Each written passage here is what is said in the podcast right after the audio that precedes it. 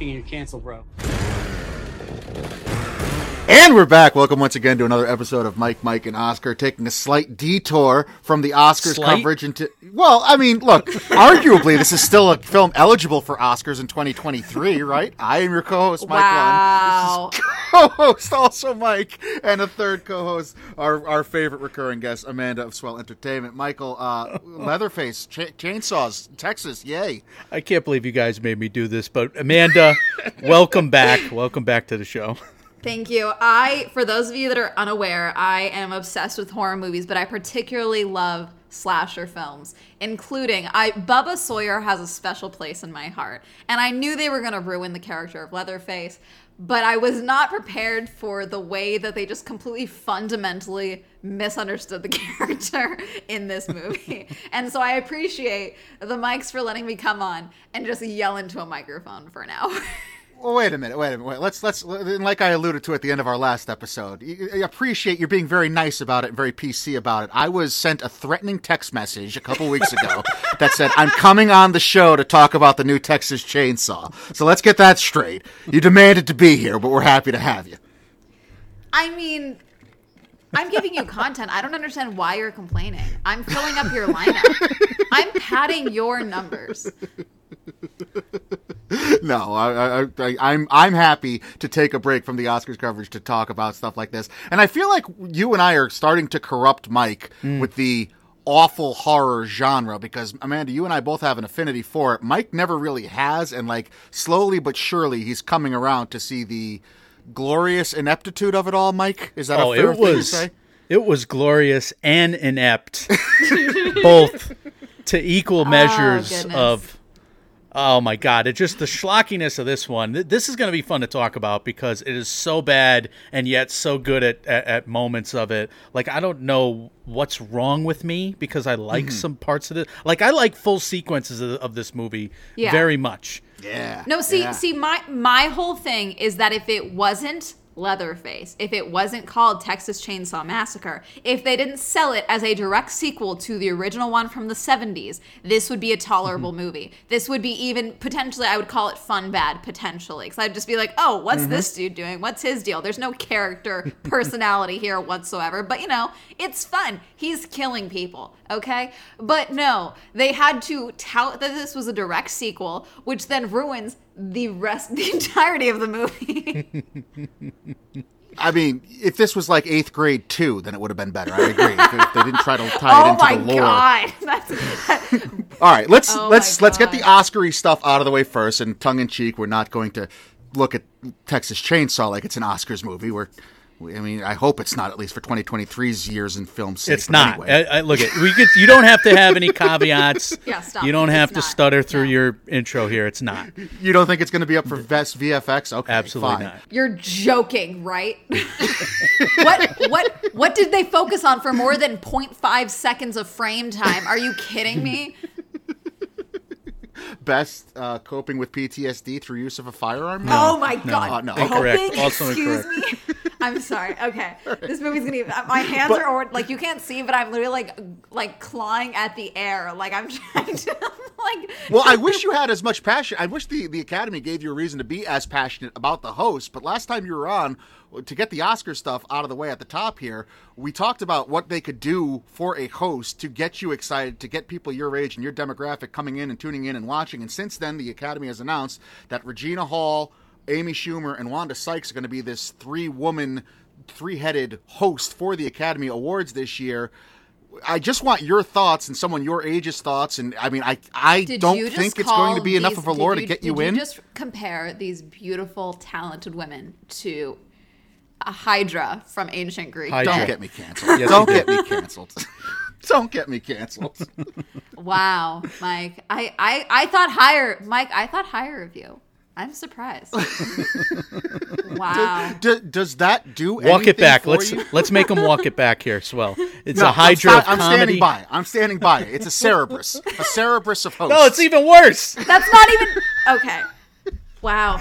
That's the d- dog Did you demon just from call hell. them bitches? That's right. Wow. That's right. This is the series finale of Mike, Mike, and Oscar. Okay, no. Does the casting of the host do anything for you or your or your demo? I mean, I can't imagine it does, but I'm curious to hear your thoughts. Not particularly, but again, I don't watch for. I would be more interested in seeing them take their time and show every single categories like on TV. You know, I'd be more. That's what I'd be more interested in is every single category getting screen time versus like comical bits and skits and things like that, and just like I don't know. I don't like when they try to. Okay. I don't like when they try to make grand sweeping political uh, messages, but then also like the Oscars themselves, they like clean out the homeless encampments. They displace. It's it's detrimental to a lot of things in the area. Like I just like it's it's very like speaking of mask off, but like it's like I don't know. It's like, oh, look at us, but then also don't look at everything we did to get to the "this is us" portion. You know, so that's where I have questions, and I'm like, eh, like, do we even really need a host at this point? Um, I think they'll be good. I think they're all very talented women. Um, but that being said, I don't know. It doesn't do anything for me. But again, the only host that I, and I still stand by this. I think the only host that would have done something for me is either Pete Davidson and or Kanye West together at the same time on the same stage because I think that would be interesting or John Cena but as Peacemaker the entire time. And I think that would be oh. funny. But other than that, no, nothing's going to really get me to like this is not swaying me to watch the Oscars. And even then, I don't have cable, you know? Like I'll watch the coverage on social media mainly or I'll go to my dad's house cuz he has cable. Would it have been more appealing to you if they did book the Selena Gomez, Martin Short, Steve Martin trio? I mean, from what I have not watched the show, but from what I've seen of them, they have very good chemistry. Uh, even like when they're not just shooting like together, like they have a good rapport, it seems, and so that I think would be interesting. But even then, I wouldn't be like, I don't, I don't know. I feel like then my question would be like, okay, now the next five years we're gonna deal with them trying to cast the the entire cast of every other show for the next six years, you mm. know? So, I mean, I would think about it in future terms versus like, wow, this is going to be so cool and funny and great, you know? I I wouldn't think of it like that. So, yeah. Again, the host is not the point for me, you know? So, yeah. So it's not going to draw in anyone from your demo. What about us who are out of the important demo, Mike? Did this casting of the host do anything for you? Well, I'm glad that we have two legitimately funny comedians involved. So if we have a prayer of them actually just being funny or impro- improvising some comedy, they could probably do it. The, basically, I'm looking at this as like a floor raising endeavor. Like, you know, Regina Hall, you know, uh, these three women are going to be able to get up there and keep this thing on target. Like, you're not going to have the Joaquin Phoenix, I just pooped my pants look at the end of the show, not knowing how to handle you know the big room not knowing how to handle the camera as as a host on a stage you know you're not going to have that. At least jimmy kimmel kind of kept things together. All the hosts have kept things together. But this is like going back to the 1960s when they did like four hosts uh, just different uh, groups of people, groups of celebrities, kind of just to keep this thing on track without any one person shouldering the blame. No, that'd be so funny though if they never share the stage at any point in time, and then all of Twitter would just be like, "Oh my God, there was a fight backstage!" Like the drama that would ensue on social media because these women never shared the stage one time, probably because of COVID reasons or anything else, you know. But like the the social media like rumor mill would be insane. So I mean, hey, maybe that'll do it. Without getting into how the Academy is handling uh, COVID reasons, that's that's a whole different ball of wax. But yeah, I mean that it sounds like what would appeal most to your demographic and your your generation, Amanda, would just be give us as much controversy as possible and turn it into a meme or a gif if you can. Yeah, if I can make a trendy hashtag out of it, then you're golden. You know, like if I if I can tweet about this and it gets me like 40 new subscribers or followers on Twitter, that'd great. Always looking out for that brand. I'm with you, Mike. Like I, I wanted to. I, I tweeted this too. I wanted to hate this casting. I like it. I think the idea it's going to be three professional women. They're going to be great. We know they're all very funny and they can host and they can hold their own. And I'm not worried about the flow of the show whatsoever. I mean, Amy Schumer is probably the most controversial in that she's probably the most polarizing of the three, but she's not exactly a controversial figure. Maybe in the stand-up world when she was accused of like joke theft a decade ago, that was more of a, a hot button issue. But she's now like nestled into the Food Network family even, so she's pretty PC, I would imagine. But yeah, I'm just I'm excited for for that it's these three women because I, it's not three I would have imagined to get the job otherwise. But I also I don't want to hear about ratings or how they're worried about ratings or how nobody's watching because these aren't three people that are going to bring in the demographic that the Academy always cares about and whines about the day after anyway. So. I, I, yeah, we're all in alignment there, I guess, as far as the host goes. We're, I'm happy to see it, and maybe we can be pleasantly surprised. And I'm sure they're going to knock it out of their park in their own right. Um, and as far as things that weren't knocked out of the park, we can we can transition to the Very Texas smooth. Chainsaw Very Massacre. smooth. Thank you, thank you. Um, 2022's sequel reboot quill. Uh, the, the prologue. No, no, no, no. It's a re- origin story, obviously. So you're saying it's a straight sequel to the 74 original? That's what they've been. Okay, no, I'm not saying that. They keep saying that. Everyone is saying that. But I also don't know if that's no, because it is because they have Sally. So yeah, no, I'm right. Sally, It's this direct sequel. so that means that everything after 1974 is no longer canon in the context of this movie, which is fine, fair. Okay, there have been other movies where they've done reboots or relaunches of the series, and that's fine. Like the 2003 uh 2006 one or 2000 is it 2006 or 2008 2006 whatever. But those ones it's like i wouldn't have an issue with this with maybe i would have questions you know but it's like if they were to take it so that it's leatherface and then it's the new character like how they did with the hewitt family and it's thomas hewitt it's not bubba sawyer so there's changes to the character but not the moniker you know like there's certain mm-hmm. consistencies that'd be fine most of my complaints would be out the window but they're telling me that this is bubba 50 years later so that doesn't work It's going to be a good one today. i'm very passionate about this okay Well, i'm very passionate You're not the only one because this has been a franchise that's made money on some of its entries into its legacy. Other ones have been kind of disappointing. Mike, you want to walk us through how this franchise has done box office wise up to this point, and how did we get here in 2022? Yeah, I don't know if I want to do that. I'm still fixated on the the the and the the the requel factor because like Fast and Furious, I'm, I got the Fast and Furious thing open right now. Fast and Furious was the fourth in 2009. Mm-hmm. Justin Lin. And and that was. Do you remember this one? This was Letty. Oh yeah, this was like Dom in the red car just driving around again. i'm gonna be honest with you i've seen maybe two of those movies because i have a social life and so Wow! wow! although I will say I was, although I will say, I will say I was set up on a blind date, and I did end up the not, uh, the person who set us up was like, I don't want you to see a movie that you're actually gonna watch, so he sent us to go see the latest Fast and Furious movie because he was like, I don't want you guys to actually watch. the movie." so I have seen the most recent one. The important part is when you drop off the the, we now we have precedent, Michael, that it's a requel. Okay. All right. So so can I just establish this much before? Right. So this is This is is like Scream requel rules. We're getting into phonetics. Like, are you kidding me? we have to fill airtime positively about this it. movie. but okay, box office wise, the original in 1974 made 30.8 million dollars, which is uh, adjusted for inflation is a fuckload, Mm-hmm. especially in West Texas. Is that okay? Is that the uh, is that the theatrical? That's the industry term, yeah. That's- I worked in term. finance for uh, an, a summer internship, and yes, it's a it's an F load.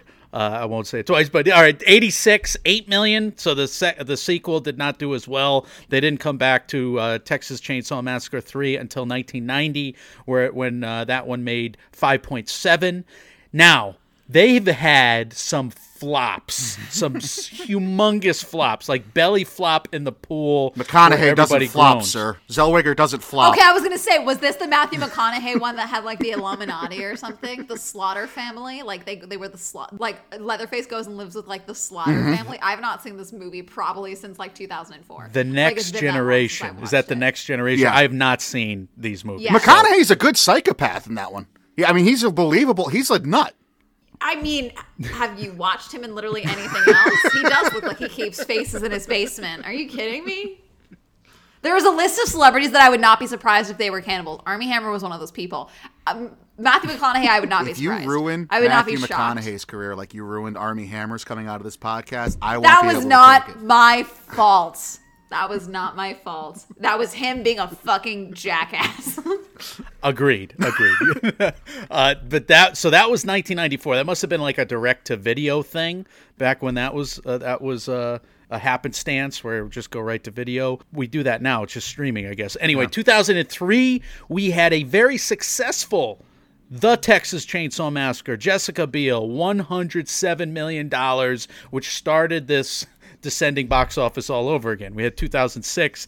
She looked so good in mm. that movie. I just want to point that out. Sure out. did. She looked like a GTA character with her proportions. Sure did. That was that was the first Texas Chainsaw I ever saw. Probably for her as well. But all right, so to- th- 2006 they did a prequel to that, The Beginning, 51.7 million, not as half half as good, I guess. And in 2013, I bullied Mike into watching this a couple of months ago. Sure. Yeah, it's a true story. And I I, bullied, we, we I had bullied Mike into watching the beginning. we had a we had a fight about it. I called I called Thomas Hewitt a mama's boy who just wanted to take care of his family, and he got very heated. Yeah, if you say so. Like I I have blind spots. I have not seen any of these proudly. I've not seen certain franchises. This Well, is then you I are haven't jumping in at the right time, sir, because this one was a doozy. yeah, seriously. Texas Chainsaw 2013. Texas Chainsaw 47 million. And then guys, how does this happen? So there's the 1994 and then 2017. 2017 Lionsgate is in charge and they they want to make a movie called Leatherface. They make this movie. They expect five additional sequels. They wanted to make it a six movie arc. And this movie flops so hard it only makes a million dollars at the worldwide box office. I think. Legendary just looks at what's what's going on and they're like, "Oh, we can do that." Like, okay, Avatar just announced 18 sequels. We can do that. This is this movie 2022 was clearly influenced by 2018's Halloween. It's basically the same movie as 2018. I really Halloween. hope that Avatar flops. I really hope that the next Avatar flops because that would just be comical to me. I know why you guys are friends now. Now I know. No, I know like, where this bond formed. I, to be honest, like as much as I love slasher movies, I'm gonna be honest with you. I didn't even know that the 2017 one existed, which says a lot about this movie. Um, but the thing about like even just calling it Leatherface, my assumption is that again, yes, Leatherface is an integral part of Texas Chainsaw Massacre. He is the villain. However, he is not the entire point hmm. of the franchise. And it's kind of like this is a very vague comparison, but this is the only one I can really make off the top of my head. Pirates of the Caribbean, okay? Captain Jack Sparrow. Where are you going with this? Listen, Pirates of the Caribbean, Captain Jack Sparrow, Sparrow, good character, but he since leading those movies, I don't think the movies have been as good. He's a great side character that steals the show. But the moment you give that person the spotlight, that character the spotlight, and you put all the focus on them, that's where it gets old and you have questions. And that's where you have story issues. And I'm assuming that's what happened with 2017, but again, I have not seen it.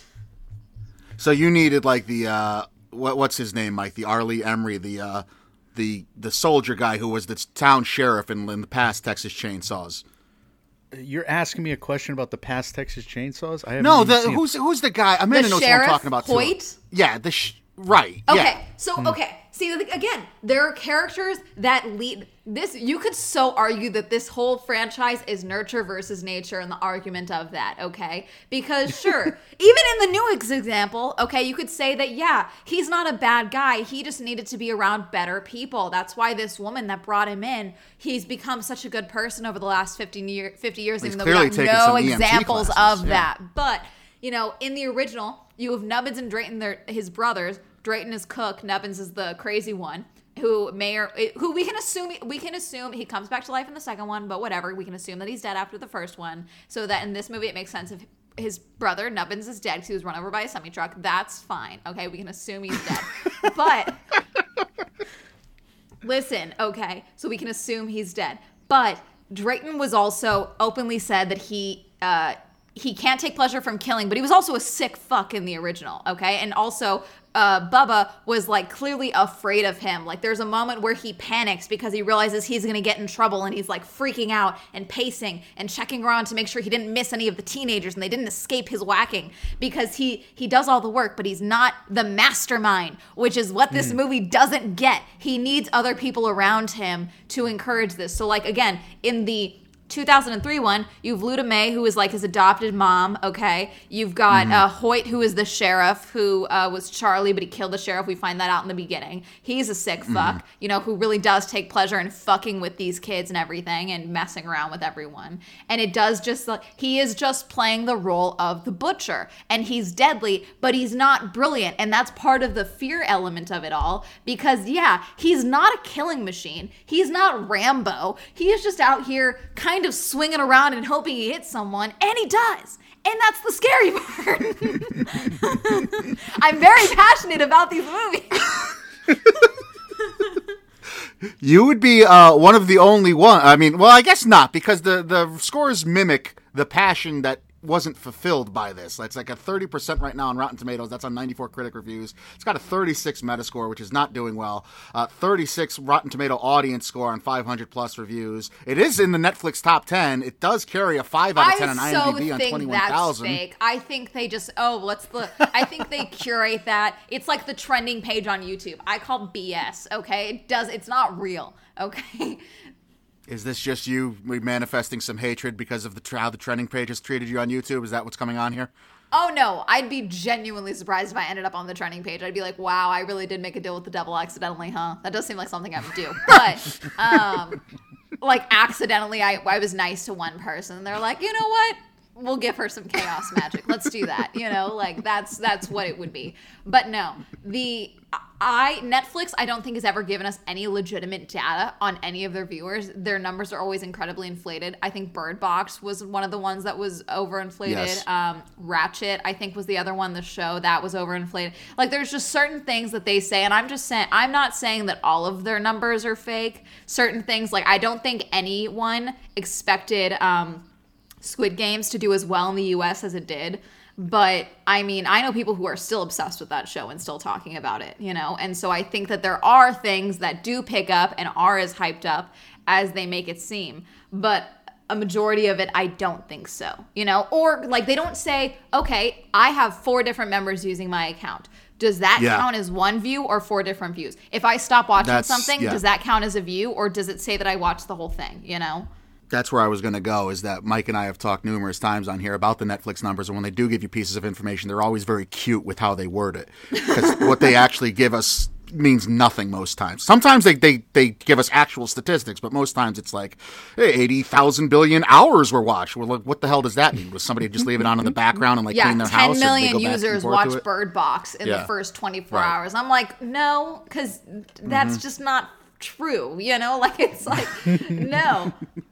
74 billion seconds. Right, exactly. Oh my god. Good luck with the conversion. Yeah. Mil- so for every 0.5 milliseconds, like 3 Mm-hmm. birds got their wings here on Netflix. and we are really proud of that statistic because we raised our prices so that we could buy more shows that we're going to cancel after one season because yeah you know like it's the Mm-hmm. so i don't trust netflix numbers no Uh, our Netflix guy's never going to work with us again, but that's all right. Sorry, Andrew. you It was nice have a netflix guy sorry you. No, it's Why- okay. this is why i don't have a guy i'm sorry This is why I He's don't have a guy. befuddled by the he's befuddled by those numbers too. We're all trying to figure them out from time to time, and yeah, they It's do like this is- spot. I was gonna say something Yeah. really bad. I shouldn't say it. Um, well, they, they do spot release them though. this is part of it. Like they, they know what they're doing. They want you talking about it. I think. I think they're purposely not giving us anything. Like well, I was gonna say, because they know I was gonna say in defense of your guy that maybe this is like Theranos, and so every section is separated and there's no overlap, so they can't check the numbers, and so maybe he doesn't actually know what the truth is, and so I'm giving him props. In defense of Netflix, you compared them to Theranos. Epic Ponzi in defense scheme, of right? your Netflix guy, not in defense of Netflix. I'm only here to defend your contact. Anyways, Jesus. Leatherface. Guys, can we talk about this plot premise because there are so many lies in it, just so many. Ready? No, no, no, no. Okay, again, again. Wait, really quick. Again, so 1974 is the original Texas Chainsaw Massacre. If you want to watch this, okay, it is on uh, Amazon. You can watch it free with ads. It's not really just that disrupting. It actually worked very well. I rewatched it before I went and saw this this one. But yeah, okay, go ahead. So after nearly 50 years of hiding, and I get it, it's a it's a direct sequel like Halloween was, where mm-hmm. all right, but it's still a lie because there's seven movies in between. But fine, all right. Leatherface returns to terrorize a group of idealistic young friends. He doesn't return at all. We're getting into spoilers, but he doesn't return. They He comes into the sunlight. it's also, ridiculous. idealistic. Idealistic is a necessary word, huh? idealistic young friends who accidentally disrupt. I don't know if it was accidentally. They kind of screw it up, screw it up on purpose. His carefully shielded ah. world. It's not a carefully shielded world. There's one dying. Did you woman. not see the cops on the highway, Mike? Of course it's shielded. Cops are good people. Oh my. Was that what that was? Do you think? Yes. like, Jesus. Yes, I do think. in a remote Texas town? Now, this remote Texas town, Remote is code for abandoned and in disrepair. and they have the same number of police officers as there are inhabitants of the town. So there's two police officers and there's two inhabitants of the town. Three. Sorry, They're, they have a ratio of two cops for three residents. Well, didn't they say they were bringing in a food truck? The protagonists. Why do they? No, a- okay, okay, let's talk about this really quick because every piece of critic advertising talking about this and media news was like, Leatherface takes on influencers. That's not what they are. If they are, they need to hire an influencer to be on set and tell them, hey, this is stupid because you don't know what an influencer is. Because they basically say that anyone who uses social media in any capacity is an influencer. That is not the case. If you watch the movie, the main characters Dante and Melody, okay, and then Dante's fiance Ruth, and then Lila is Melody's sister. Mm-hmm. Dante and Melody had a food truck. They now have an idea to use the money they saved up to work with Harlow and the bank who now owns most of Harlow to basically get investors to revitalize the town. It's a cult. That's what they should have just gone full cult, okay? Commune. But yeah, a cult. that would have been so much better. Yeah, a commune, a cult. Richter had it right. It would have been such a better plot. But no, because they use social media for marketing, which is what every business should be doing these days, they call them influencers, which they are not. Simply using social media to post about your small business does not make you an influencer. That is so incredibly stupid of them to try and paint that as what this is but they could have just been like oh yeah it's gen z they're they're they're rude to old people Well, I think everything that- is theirs I think what you just like. I don't want to get like too cynical and too political, but to me, this was a very right-leaning movie. I mean, this is a conservative horror film, if such a thing could possibly exist. So to me. The idea that the, these young people are coming in using social media and trying to change the town. I mean, whether it's for the better or worse, I guess is up to your opinion. But the POV I was understanding is that Leatherface is the sympathetic one. These kids are the rude, uptight, and wrong ones because they want to change everything, and you shouldn't mess with history. You shouldn't come in and change everything, regardless if you think it's for the better. And that's what their understanding of an influencer is. No that's so stupid because again okay I agree. I don't they're disagree. bringing investors in I don't disagree. They are bringing investors in. They're obsessed with bringing investors in. We don't want them to see this uh, Confederate flag that's just hanging off because we we value history. Fuck you, okay? And then also, yeah, well, yeah, I agree. okay, and then and then we have these investors coming in. They're making brunch spots. There's an art gallery. If they really wanted to do, oh, they're influencers. You make this a tourist stop pit town, okay? All we care about is a hotel and that's it. But they make it seem like, no, we want to make this a new life. We're gentrifiers. We're bringing this in so that people our age can leave the hustle and bustle of real life, aka LA. That's this is basically those Ohio ads. That's what this is. I don't know if you guys have those. Here in LA, they're on every major corner being like, LA LA is for the stars. Come to Ohio where everything's cheaper. Like that's basically all over LA right now. It's very funny. But that's what this is is like, oh, we're going to make a slower moving town, but we're going to have brunch spots and a truck. like Yeah. I, I yeah, I mean, I, I think we're we're speaking the same part of, a, of maybe a different coin or two different parts of the same coin. But like, did, Mike, what was your take on what the messaging of the idealistic young group of friends was here? Look, I I don't. I think Swell is right, and I think you're both right that it's like this. It's this old generation criticizing the new generation, but it's this movie feels like it was ghost written by like some old, really old, decrepit guy who ca- still calls people like whippersnappers or something. who's whose great whose grandson has a Twitter and doesn't go to movie night with him or something. Exactly. Like that's what this is. You're always looking at that phone. That's that's somebody's grandpa wrote this movie who owned Texas Chainsaw Massacre or something. Like, and they're they're just ghostwriters. This guy Devlin Thomas, he doesn't exist. He's not really involved. He's the front man, Chris Thomas Devlin. No, it wasn't him. He didn't write this. He can't take credit for it. I mean, it, it could be a fake person. This is an old studio exec like uh, Bill Hader played in one of those roasts. It's Mr. Joe Hollywood. Hollywood, Mr. yeah. See, the way okay, but see, this is part of what I talked about in my review of this is that they had things here that they could have tweaked and they would work. You mm-hmm. know, like there's Oh, a whole absolutely. genre of social media. There's a whole genre of social media even that is urban exploring of abandoned buildings. That alone, they've interrupted his life. Yeah, that's a way to do it. You have these weird people coming into your house and filming things because they think you don't live there because you live like a hermit in the dark. Yeah, I think that could be a premise in and of itself. Yeah, but then you're just sure. picking these people off one by one and they separated like it was Scooby Doo and they're idiots. You know, like there's a way to do this. I absolutely agree, and that's not the only like part of the frustration of this for me. And I don't know if this is going into expectations or, or, or review of, of values of how we we always do in non spoiler, but like part of the frustration was there's like breadcrumbs of decent, intriguing stuff here for me. Like I wanted to see more of the interplay between those four friends. I thought they were all very charismatic, and your eye is drawn to them, and they're very good in those roles. And I wanted to see more of that interplay. Like you just said, there is a way in which this story could have been way more interesting and fallen way more in line with the Texas Chainsaw thing. It just seemed so agenda driven to me that it was like hard to take mm-hmm. seriously.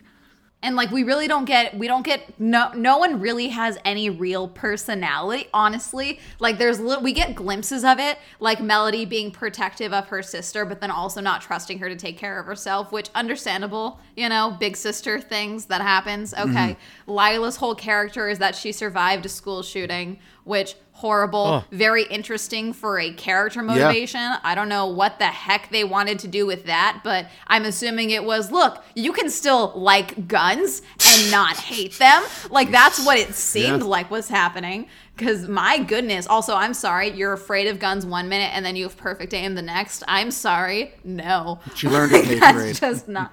Makes no sense. No, it's not a smart satire, nor is it a cogent one. Uh, th- that's the thing. Like this movie, the only motivations that make any sense whatsoever are Leatherface's, which is Yeah.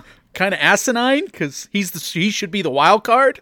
Yeah, but then also this is my problem with current Hollywood right now is that there are pl- there are plots other than revenge plots, and I don't think they realize that. There was so many some like this gives him a motive for being crazy. Also, I'm sorry, zero cannibalism in this movie. What's the point? Why was there no cannibalism? what was the point?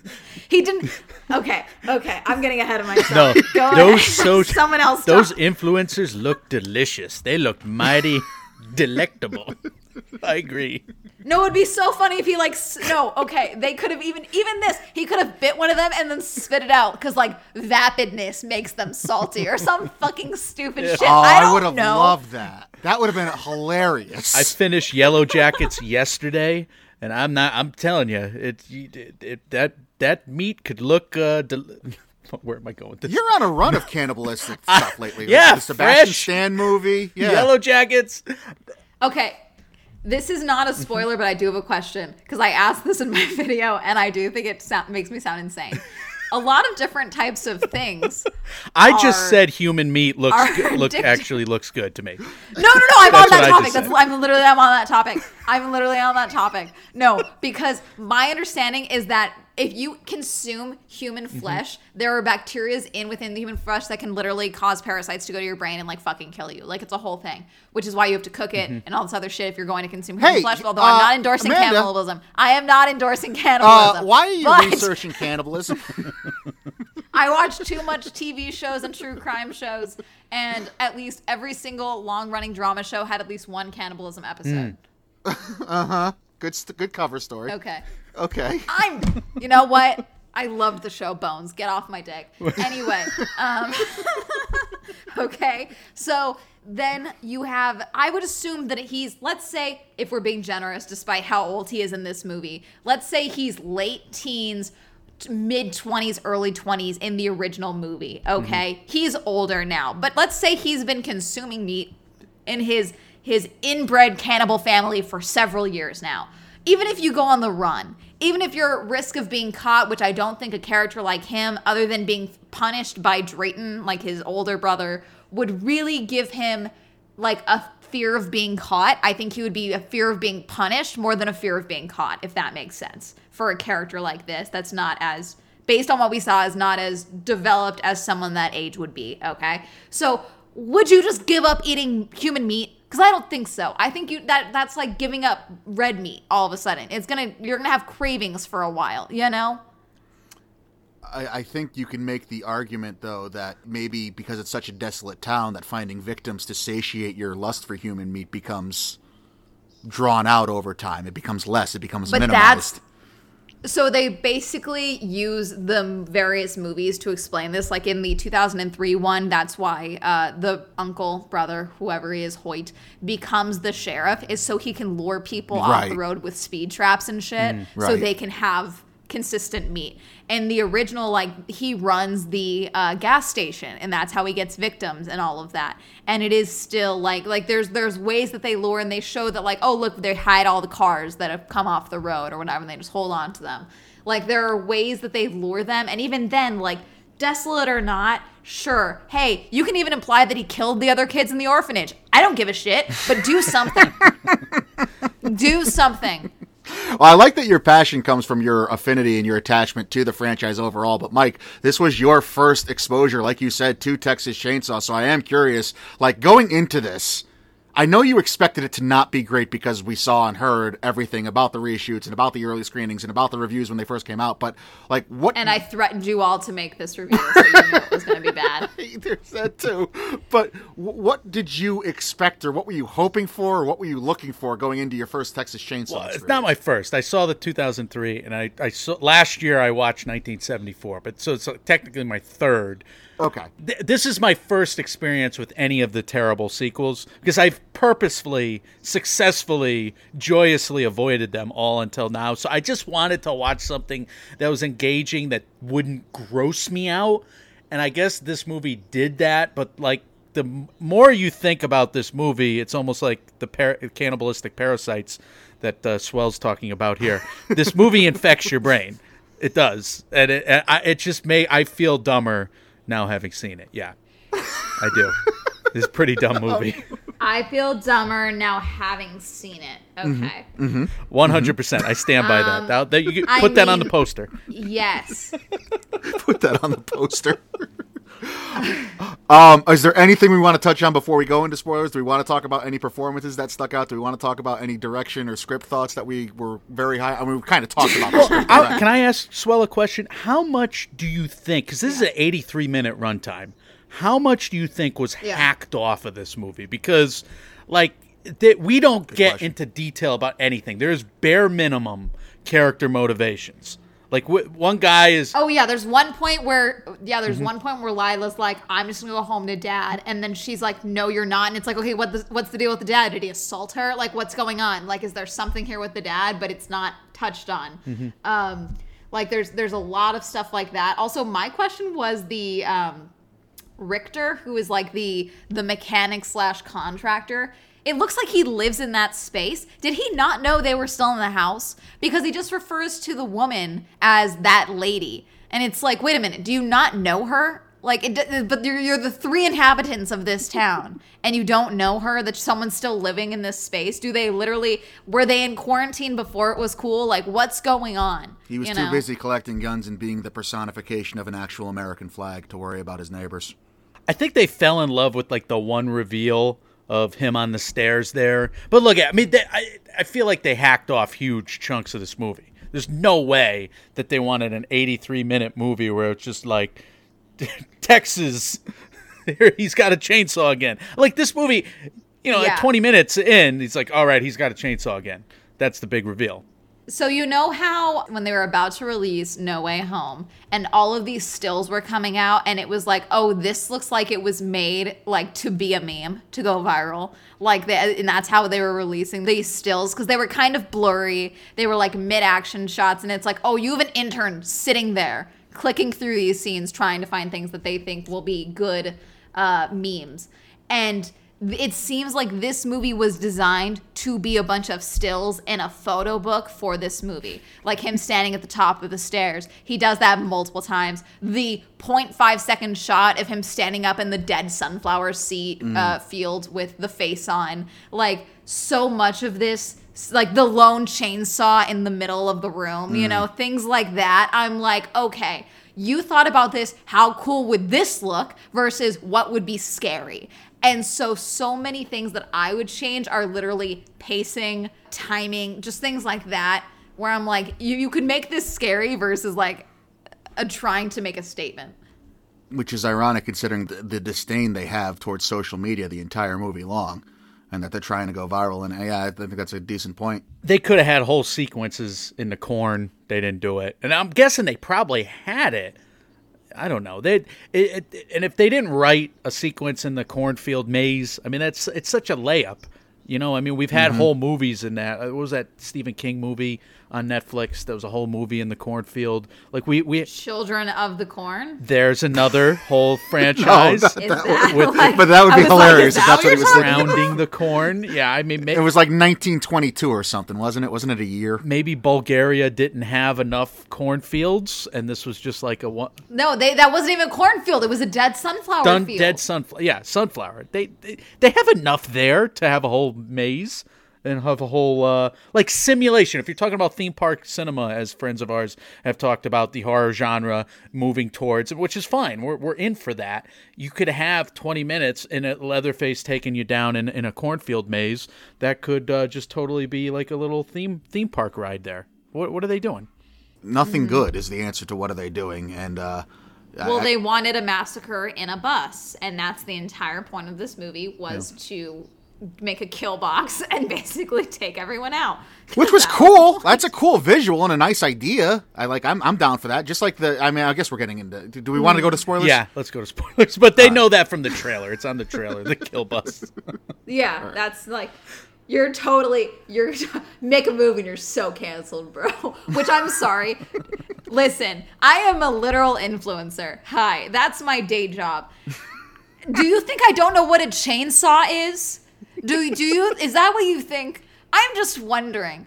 Like, do you think that I walk into a situation and see someone with, say, a gun, and I'm like, you know what I'm gonna do? Instagram Live. That's what I'm gonna do. Like, are you kidding me? You mean to tell me if you saw a maniac wearing another person's face holding an active chainsaw in front of you, you wouldn't take your phone out and tell them he's going to be canceled? Okay, I'm giving them a pa- I'm giving them a pass on the face thing because they were drinking, and I'm assuming at least one person brought cocaine. What? So I'm giving them a pass What? on the face thing. Wait, what? You're being very generous with that. Go ahead.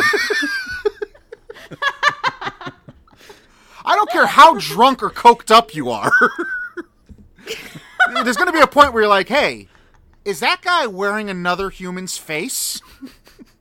It's rude to stare, Mike. My God. Also, hey, again, they're vapid motherfuckers in this movie. Apparently, they're vapidness personified. You think they're gonna look at someone's face other than their own in the selfie camera? You think that's? You describing a witness after a night of drinking would be a hell of a thing, I think. Hey, eyewitness testimony is notoriously unreliable, so I'm just saying, keep that in mind. Anyway, this has been this has been Evil Bill in Crime Time with Amanda Gold.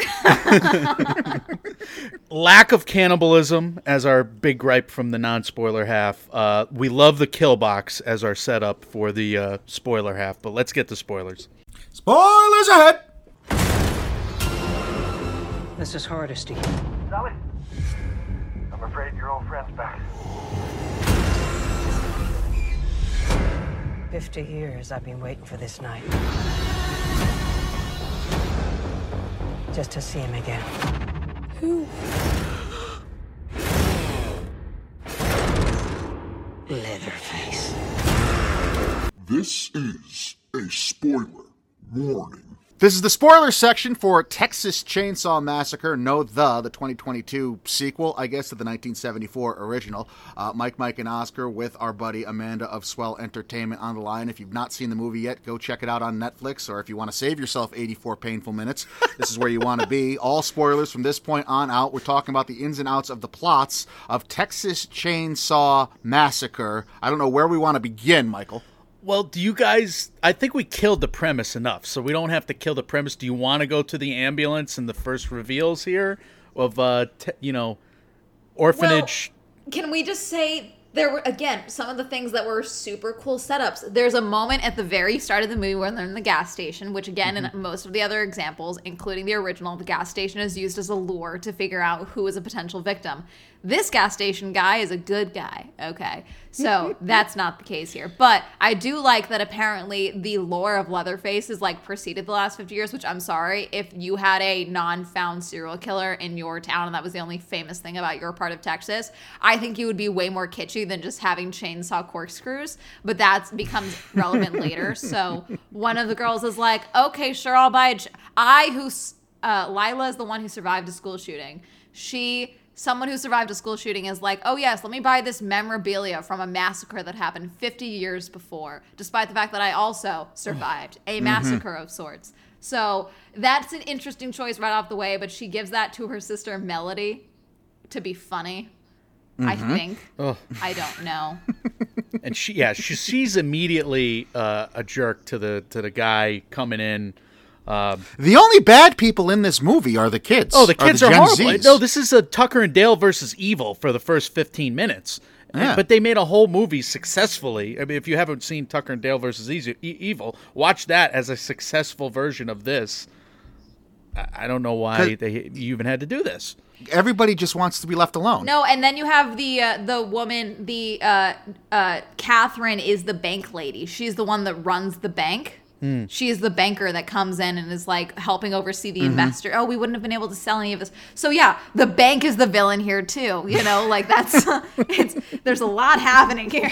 Foreclosures are bad. Yeah, it's all like the the only people. If you had just left well enough alone, if you had just left us to exist in our own little bubble, then none of this would have happened. Essentially, is what like the message of this was. Mm-hmm. We're on point there. The whole point of them going to this town is that they apparently somehow were able to. They're basically running a startup town. So there's a lot of bullshit. They're bringing in investors to come in and buy up the land, even though I think they bought the land or they helped negotiate with. I don't think they bought the town. I think they just worked with the bank to be like the facilitators of everything. I don't think they bought it.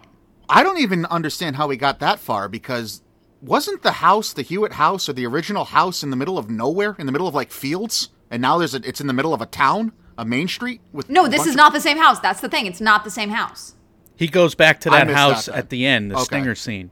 He's going back to Okay. Yes. So, oh god, because this is Oh, a I did freaking not. I did not movie. stick Anyway, around for the stinger scene. Oh, okay, but basically, so if we're to follow that this is a true sequel, okay, his brother Nubbins, which is like the slightly older and or younger brother, the crazy one, the one that's in the car at the start of the original movie, okay, that cuts the brother and all this other stuff.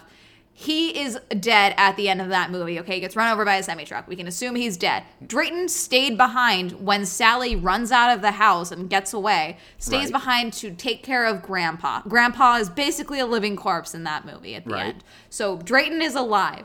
Bubba is alive. He dances around in his pretty makeup mask, and while Sally screams maniacally, and her psyche is broken from surviving, and just everything she's lost, and all this other stuff. So Drayton is alive. Now let's say Drayton is the one that's like, we need to go for the, we need to go on the run, okay, or we need to separate. Arguably, we can do that because he doesn't want to take care of Bubba. Fair.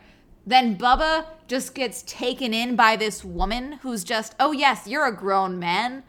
You're not a giant child. You're a grown man. You can come stay with me in my boys' home. Sure. In town, in Harlow. That's fine. We'll just keep you hidden. Okay. And I'm assuming, like, why would you have him in photos in general if you're just gonna cross his face out? What's the point? If you're trying, if she, I'm assuming she knows because she says, "I need to be here to keep him here. He, I'm the, I'm the thing keeping him from being terrible." So was there a buffer period of him killing people? I'm assuming in the last 50 years. I would think so. I mean, there would have to be. I can't imagine Mm-hmm. that, that that fucking maniac is just. So I, I guess it goes back to did any of the. I know canon wise they couldn't have. So now all the sequels never happened. So now he's just been in hiding for 50 years. Yes. So maybe he wasn't. Maybe maybe he just found her and he just like was coddled up in this ex orphanage and just chilling. I'm just imagining someone walking up in a face mask made of other human skin, and then her just being like, "Oh yes, come stay with me and the children," like because you know he didn't take his mask. Because okay, Bubba has three separate masks in the original Texas Chainsaw Massacre. Okay, he has the one he's wearing when he's killing people, the one he's wearing when Drayton is yelling at him and he's like trying to convince him that he did everything right and he shouldn't be in trouble because he's scared. And then the one that he wears to dinner that has makeup that he's wearing at the end of the movie because he wants to be pretty. All of this has a purpose. It's like wearing clothes. Yes. That's the point of the mask. It is him be he wants to be pretty. This is a part of him. I don't think you just give up wearing face masks for 50 years, which is why when he goes to get the chainsaw from the wall at some point, he should have had a mask or two that he's been taking care of in secret, hidden away in there. That would be good. Well, Anyway, yeah, I, I no, that's a great point, and it's just a proof of how like badly handled the Leatherface character was. But they they are so off the mark with him in every way because, and like I said to you last night, well, like since when is he also an actual EMT, like handling an oxygen tank and like basically doing borderline CPR before he's touched by a human hand? I think that was frantic, though. I think if anything, what I would fit, if anything, I would make him literally pick her up and shake her like by her shoulders. Like that would make more Yeah, sense to me. that'd be fine with me. like, kind of like a, like okay, um, oh, of mice and men, Lenny. Like Oh, that. mm-hmm. Just compared, like nonverbal Lenny. That is that is Bubba. Nonverbal Lenny. I'm sorry, that sounds fucked up, but nonverbal Lenny. That is Bubba. Yeah, okay, yeah. so like just the franticness of like that would be necessary but like even then like the i mean if he's been around this woman he's been taking he's been she's been taking care of him it would make sense that he's like okay you are sick. I will make sure you don't die. I will learn how i will watch you use the oxygen mask to make sure you don't die. So it would make sense if he's like okay she just needs her mask back on. That's okay. And so he's like frantically trying to get her to breathe oxygen because he thinks that's what she needs to live. But even then he that doesn't give him the capability of just snapping someone's forearm and giving them a compound fracture and then stabbing a cop in the neck with their own bone. I'm sorry. No. That was so cool, though. That was such a cool kill. I know, but it's like again, that's my thing. Is if this wasn't called Texas Chainsaw Massacre, if they didn't continuously say that this is a direct sequel, I would have very far less questions and far less issues with this movie. because it's not connected to the original. It's not. You can't go from family dynamic of the 1974 original for for every all the reasons you mentioned and mm-hmm. all those family those strange family Yes. serial killer dynamics. You can't get from that to person running an orphanage taking him in at whatever stage. I mean, it would have to be he, she would have to have take him in 40 years later when he's 40 or, or 20 years later something like that. There's no way all those ingrained behaviors. The rumor they're saying that he has been there for 50 years because Sally's been hunting him for 50 Right. years. So the only way she couldn't have found him is if he was literally hiding out in Harlow the entire time and she just didn't go there with the Rangers or something. And he'd be, I mean, this is another thing we talked about, and you already hit on it in the non spoiler section as well. Is like, look, if that's the same Leatherface, he's got to be damn near 80. And like what what Halloween 2018 was able to do and make it believable is that Michael Myers, the timeline kind of fits. Is that okay? Mm. If you're in your mid 60s at this point, you give us glimpses that he is this aging old man. He is kind of human, but he still has the mm-hmm. capability of pulling off some of this powerful stuff because he's supposed to be the embodiment of evil. And even if he is a human, he can still physically be okay at that point in age. I, I don't think the timeline matches up at all with this Leatherface. Never mind the uh, the actor they have portraying No. him. I don't buy at all to be a Leatherface, but that's a different conversation. This guy would be a geriatric. Mm-hmm. And Sally looks like 50 years has passed, and we can argue that she was younger than the Yeah. others in the original. And then also the fact, I'm sorry, I didn't realize until I was researching for my video. I had no idea they got a different actress to play Sally because the Yeah. original actress passed away in 2014. And that makes this even worse to me. No offense to the actress who portrayed Sally, but they did that character so fucking dirty. And it was just it was it was, she was a she was ba- marketing bait. That's what it was. She was there for the trailer and that's it. Yeah, Olwen Fouéré, I think is the uh, the pronunciation. That's who played Sally uh, this time around. But I, I, you can't do the Jamie Lee like you can't have somebody else be Laurie Strode in the 2018 remake, right, Mike? That's the wo- that is the worst thing to come out about this right now. I had no idea. I thought at li- the very least we were Yeah. tolerating this actress who hasn't been there been in the spotlight for a while, who's terrible. She is the worst No, actress. that's the whole thing. She's awful. It's, it's like, why Yeah, why like am I even watching her if that's yeah. not the fir- first person? No, Marilyn Burns was the original Yeah, Sally. no, She because away in this whole movie, this whole movie is literally jumping on a trend, and so they were like, and that's where I, even when I was originally criticizing the trailer, people were like, well, it looks like they brought back the original actress. Like people were defending it because of that, like they were giving this aging actress work or something, and I'm like, no, that's not what it was. And again, I'm not criticizing this actress for being involved. I'm criticizing that they are portraying Sally. And Oh yeah, it's a cheap it's a cheap ploy, Yeah. and they know they know exactly what they're doing, and that like I don't even mind if you wanted to reintroduce Sally with a different actress, but she can't be the the Laurie Strode character. Like she can't be the heroine at the end. Yeah. if you wanted to have her in and then kill her off, quick, she wasn't thing, she but- was she was she was the fake out that's what she was and she was like she was just the remember me no why would I don't remember you you know because it's not one it's not you 'Cause you're Two, somebody different. you never once said your name was sally the he, they wouldn't he wouldn't remember okay hang on i'm getting ahead of myself but first i just want to criticize the introduction of sally in this movie so she is a retired uh Texas Ranger. That's what she did. She spent the last 50 years trying to hunt down the man who murdered her brother, her boyfriend, and her friends. Okay. And then when what ends up happening is that the kids go into the house to get down the Confederate flag. They find that someone's living there. She is an aging woman. She has a panic attack, a heart attack, something that causes her to throw up and then go down and she has to get medical attention because they stressed her out so much by kicking her out of her house because they're assholes. Mm-hmm. Because that's what this movie is is Gen Z sucks. Because Gen And then- Z's awful. Yeah. Yes. So then uh, Bubba comes down, and I'm sorry, he's way too calm for someone whose uh, caretaker.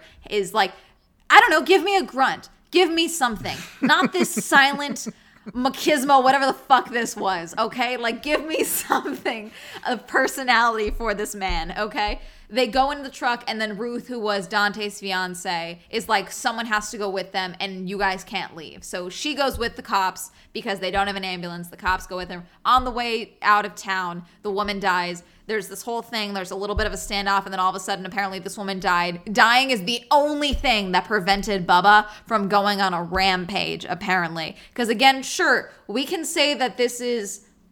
I don't know. I mean, yeah, because like I, the cop was threatened by him in the back, which is why he was like fingering his gun or whatever, and that's why he shot out and broke his arm and then killed him and then murked everyone else. Okay, but like, I'm sorry, if this woman was going to be taking care of you, would you skin her face that quickly, or would you pause and think about it? Because the way that they handle the face skinning in conjunction with her with him going to her room grabbing one of her dresses and holding it to himself putting on makeup. It doesn't seem like he wants to be pretty. Wow she was a beautiful woman who took care of me. I can still be like her. It's not like that. It is him desperately trying to bring her back to life which mm-hmm. makes me think that he wouldn't skin her face so quickly. And then leave her propped up in the field Well, I didn't understand that that's the face that he was skinning at first because that makes so little sense to me that he would like be that desperate to keep her alive and then assume, well, I guess this is a face I could use now. I had no idea it was her face either. Mm-hmm. yeah. That's disgusting. I am the unwell. entire movie it's I am face. unwell Yeah, with swell. There, I used my title from earlier. there you go It's the it's the grossest. it's her face Why?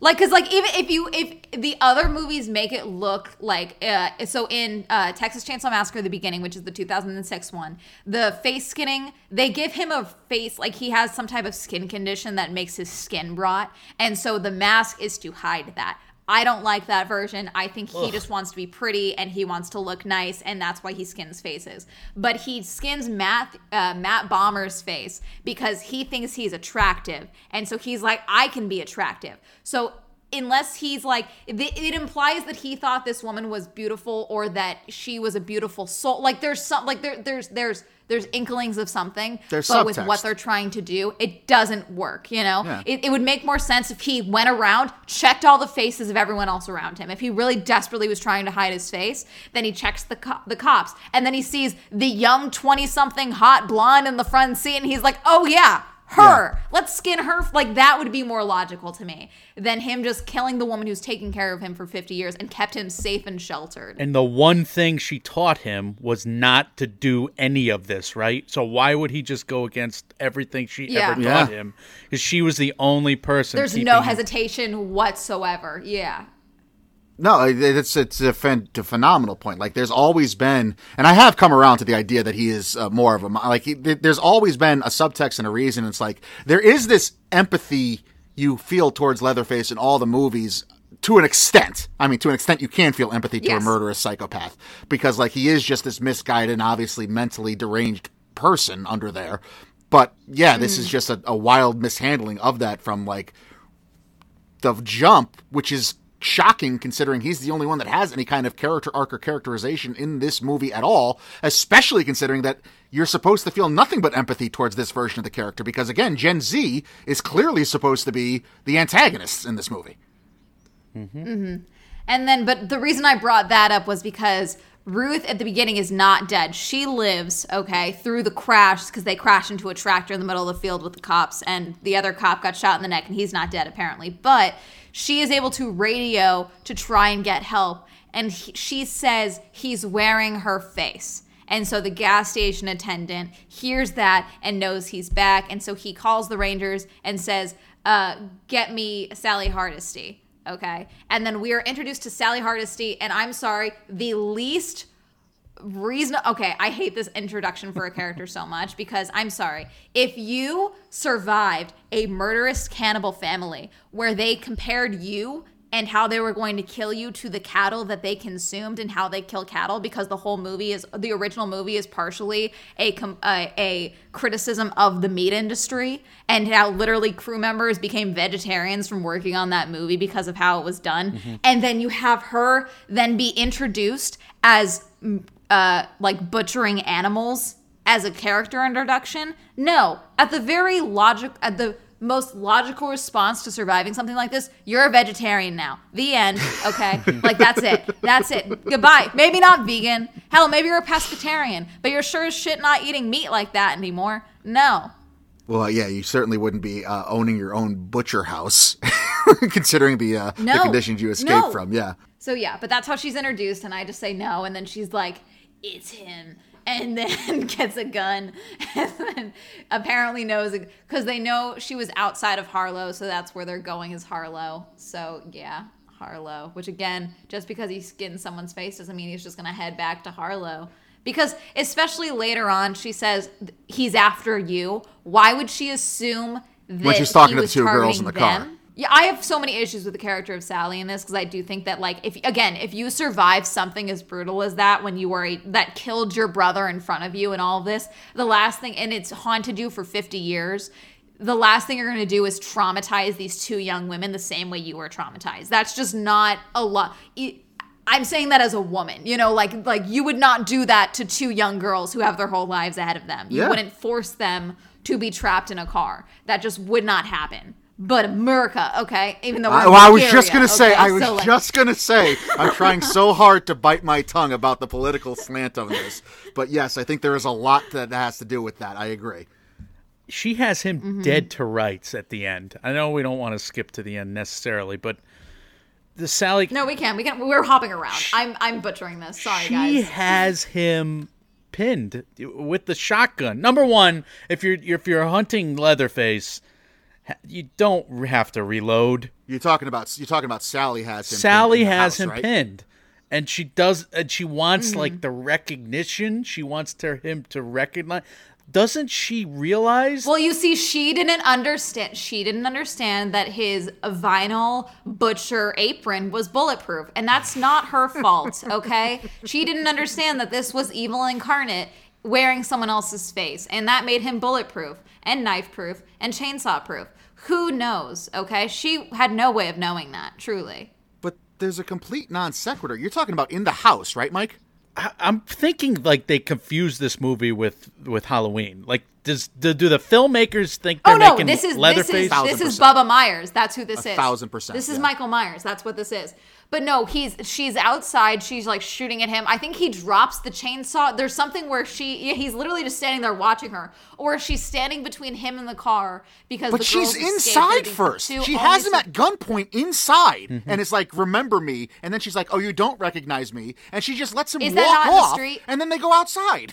I thought that was in the street. I don't think. no they're inside and then they go out yeah But yeah, anyways, yeah, she's like she yeah she like lists off her friends' names and then she says, "What's my name?" Why the fuck would he know that? Like he doesn't give a solitary shit.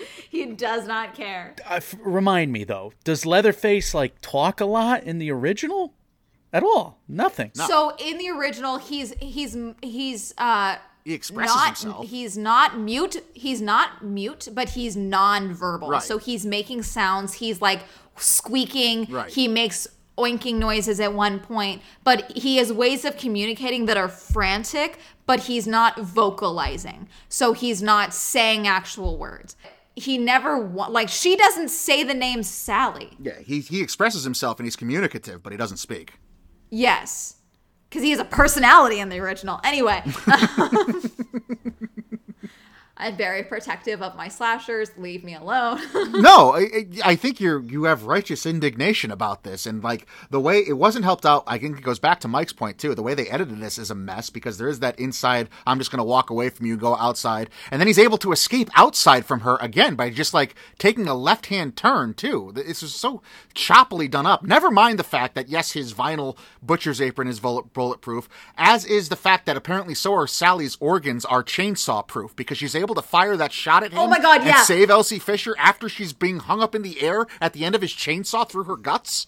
Uh, that killed uh, Dewey in uh, a knife was able to kill Dewey doing that same thing in in Scream, and like yeah, that's that's one of my issues with modern horror is content. Like I can have suspension of disbelief over your kills and your injuries, fine, but it needs to be consistent throughout your movie. Okay, so if a character is being gored with a chainsaw, Right. and go taking full a camp if you're going to go camp. yeah, like commit. You can't just be like, oh, this one cut on the arm, Right. this kills this person. But someone being gored with a flippin' chainsaw that hit at least one lung. Yeah, she can still give off a witty one liner of advice and then also fire off a shot and then reload the gun for the girl who survived a school shooting.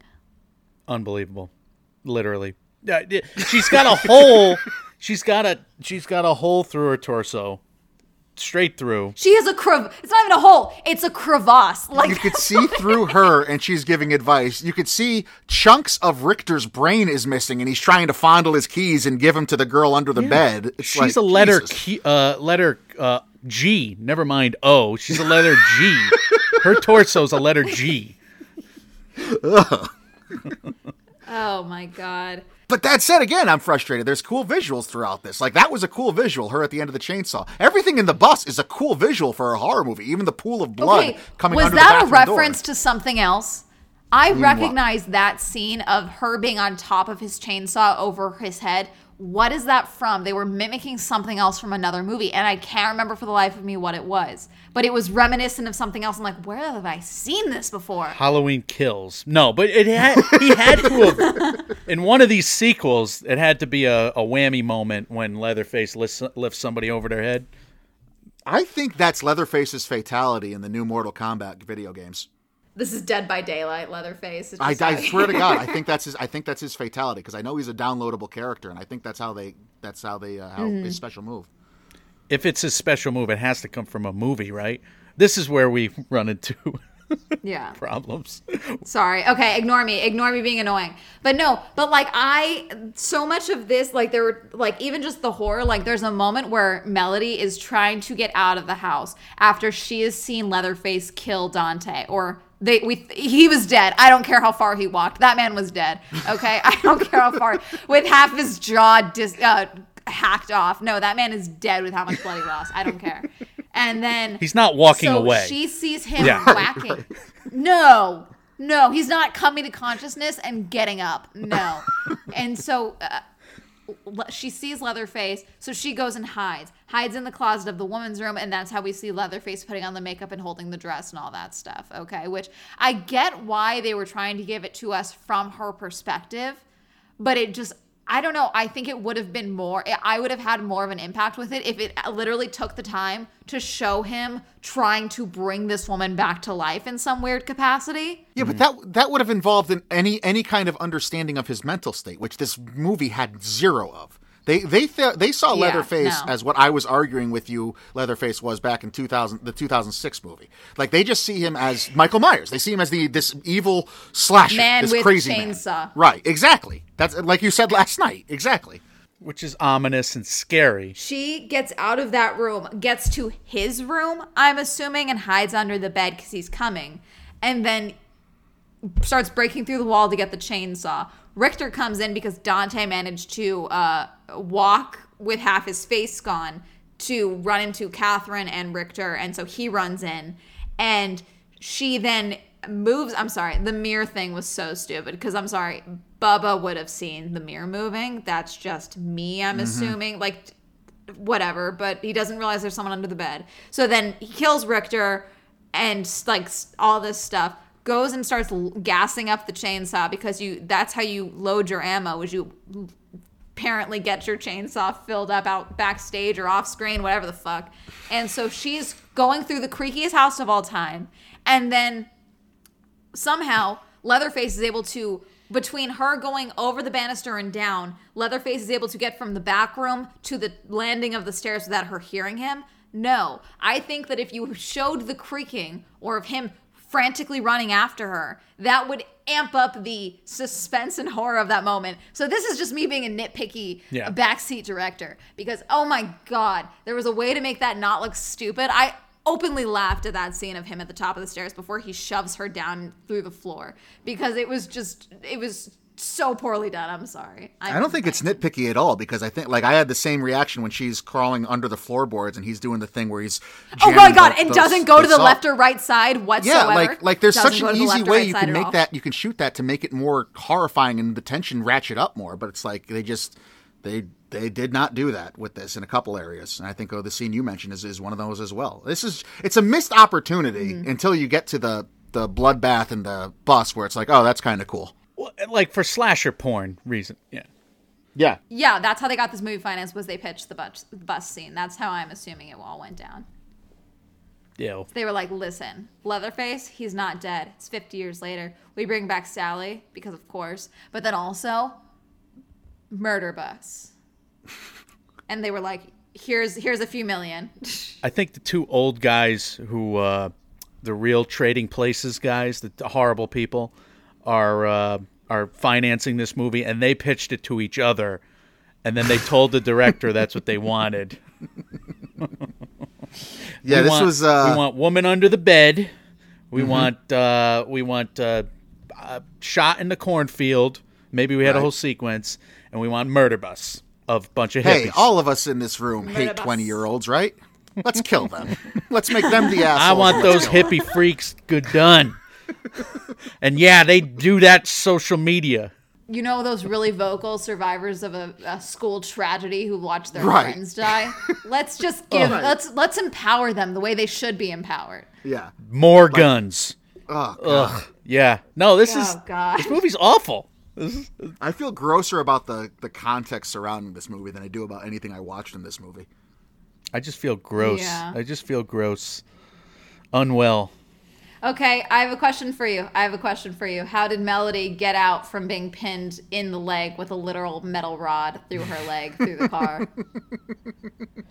and then she's able to walk zero problem and launch herself on top of six four Leatherface. Yes. Yes. You have to become Uh, a letter G, or you could stay a letter O. Your leg's a letter O because she had to pull back. It didn't hit the main artery. You got lucky. It it it, it had served no. There was no consequence whatsoever to her because she's able to do that. Jump on him. She's able to have the chainsaw to, to give the uppercut at the very end to send him down to the sea. No, see, that was that was a writer getting what they wanted to have her apologize for doing something messed up. Like that that was a weird fanfic moment for someone because it's like uh, I'm sorry about your mom. That was really messed up what I did. He's to kill me right now. Like there's it, it's so awkward cuz it's not even like there I don't know there was a way to do that. But it was still really weird. And then also, I'm sorry, Lila grabbing the gun that she literally saw the man unload because it made her uncomfortable is very funny. And then being surprised that it's not loaded. It's like, did you load it? Probably not. Like, Great point. I did not think of that. You watched them. You watched him take the bullets out. Yeah, that's a uh, yeah. Yes. So what? Uh, was- fill me in on the stinger scene. I didn't watch the post credit scene because no. he walks home. Okay, so I he like he literally okay, and again, they could have this could have been safe for me if he's literally dragging any of the bodies. The head that he just decapitated. Literally anything, and I'd be like, oh yeah, he's back to cannibalism. I would have been like, fine, cool, whatever. But no, we don't get that. He's just carrying the chainsaw, walking back to his old home, back from the original. What the fuck's the point of that?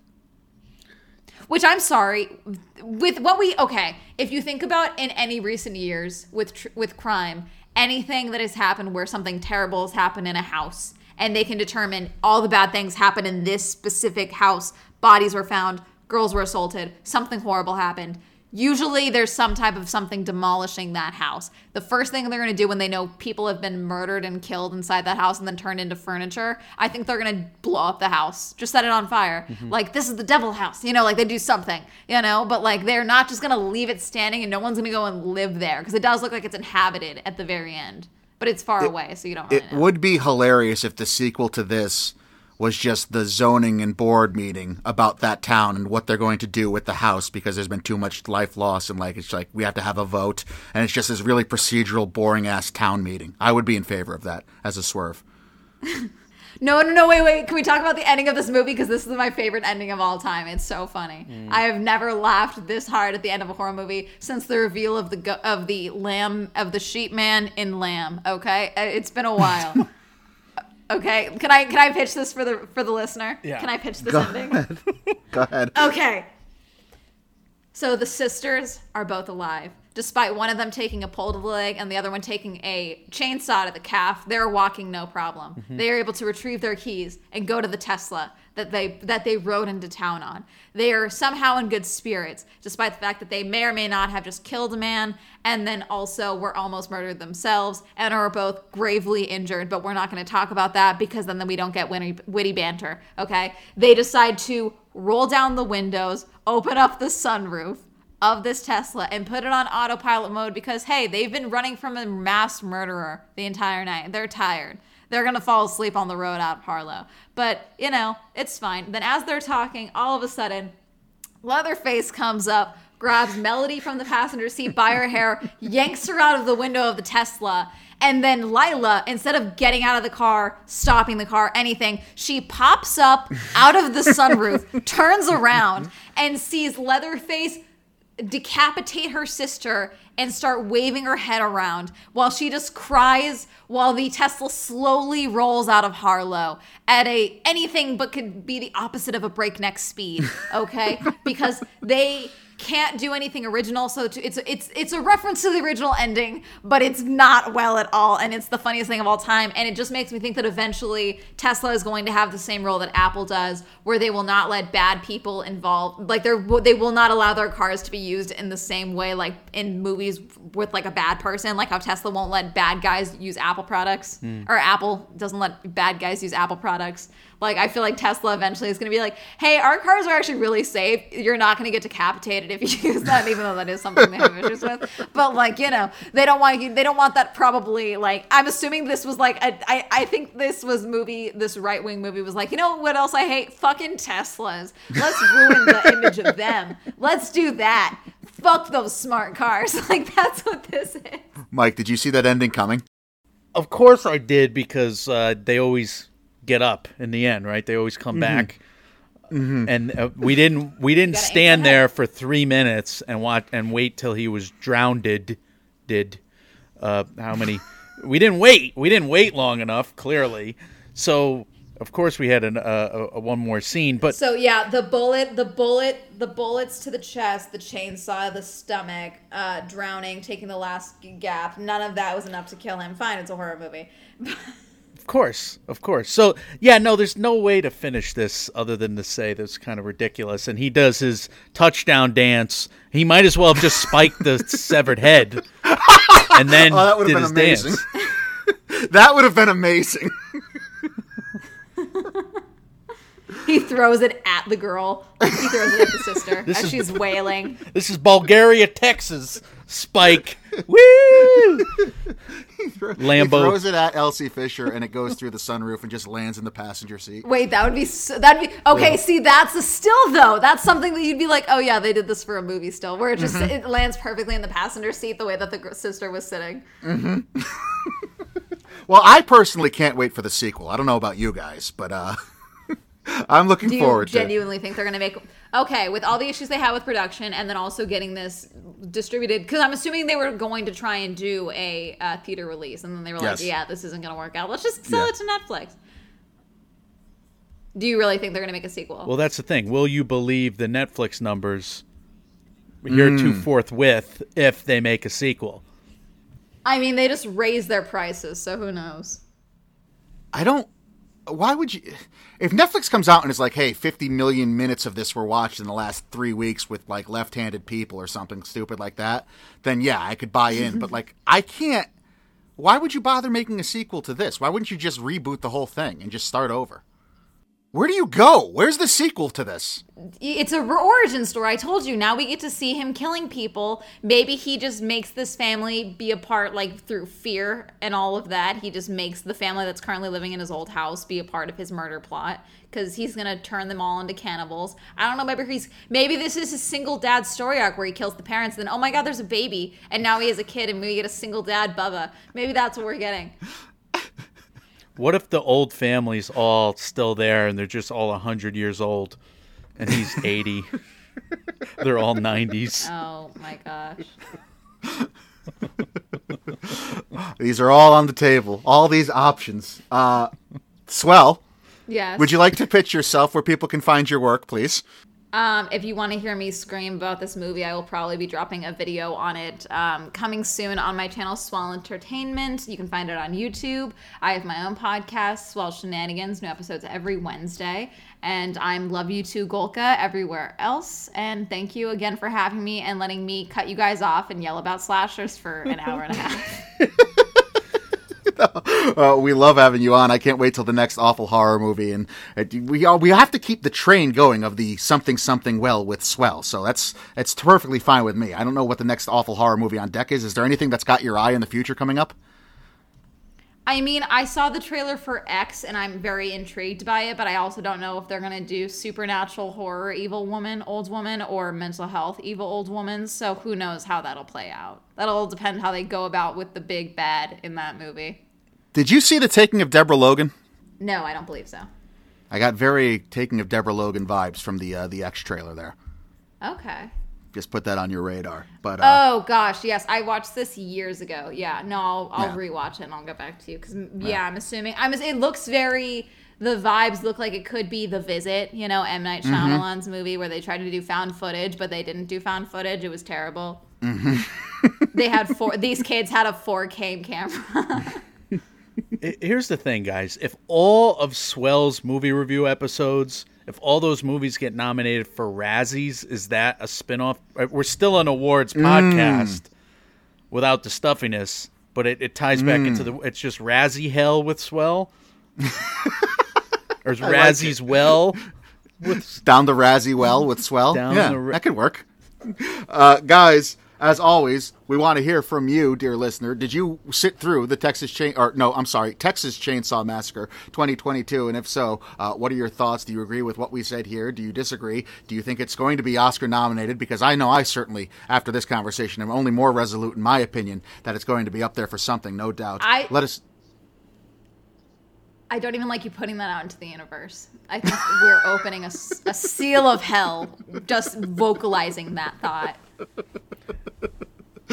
we will see. Let us know all of that, and well, uh, let us know all of that, as well as any other opinions, thoughts, comments, or concerns you have about anything we do here in the MMO Empire on our social medias. Mike, Mike, and Oscar on Facebook and Instagram at MM and Oscar on Twitter. Mike, Mike, and Oscar at gmail.com .com, and on Reddit. We're available wherever you do hear podcasts. And once you're done listening to us or Swell on Spotify or Apple Podcasts, if you would leave us both five star reviews, if you appreciate what we do here, we both would thank you very much for that. Michael tell the good people what's coming next, and let's get some words of wisdom to get out of here. on. We'll actually have a bit of a transition from this episode back to the Oscars because we're going to do our Mike, Mike, and Oscars, which is our award show, which is mostly turned into goofy categories. It's like our, mm-hmm. yeah, we just have fun with it at this point. We had fun with it last year at the end of the season, and it's kind of removed from the season itself where we just get goofy. So we'll do that, and then we'll have a serious review of the Screen Actors Guild Awards with another guest uh, to kick off the f- the following week after that award show. we oscillate. We keep everyone on their toes between seriousness and. Uh, No, we don't. No, we don't really. was. But that's all lies. We just we're, we're fucking weird every episode now. That's what it is. It's your fault. I I had some credibility before we started, and uh, Mike, you've you've you've sapped it out of me. There's no more credibility. It's gone. what I'm hearing is thank you from you, and you're welcome for doing that. And, and I do it again, uh, guys. when reality sucks, you can come watch movies of all types and characters with us. We are Mike, Mike, and Oscar, trying to make award season year round without the stuffiness. Swell, thank you very, very much for coming on again. Can't wait to do it again, bud. Thank you. Thank you for having me.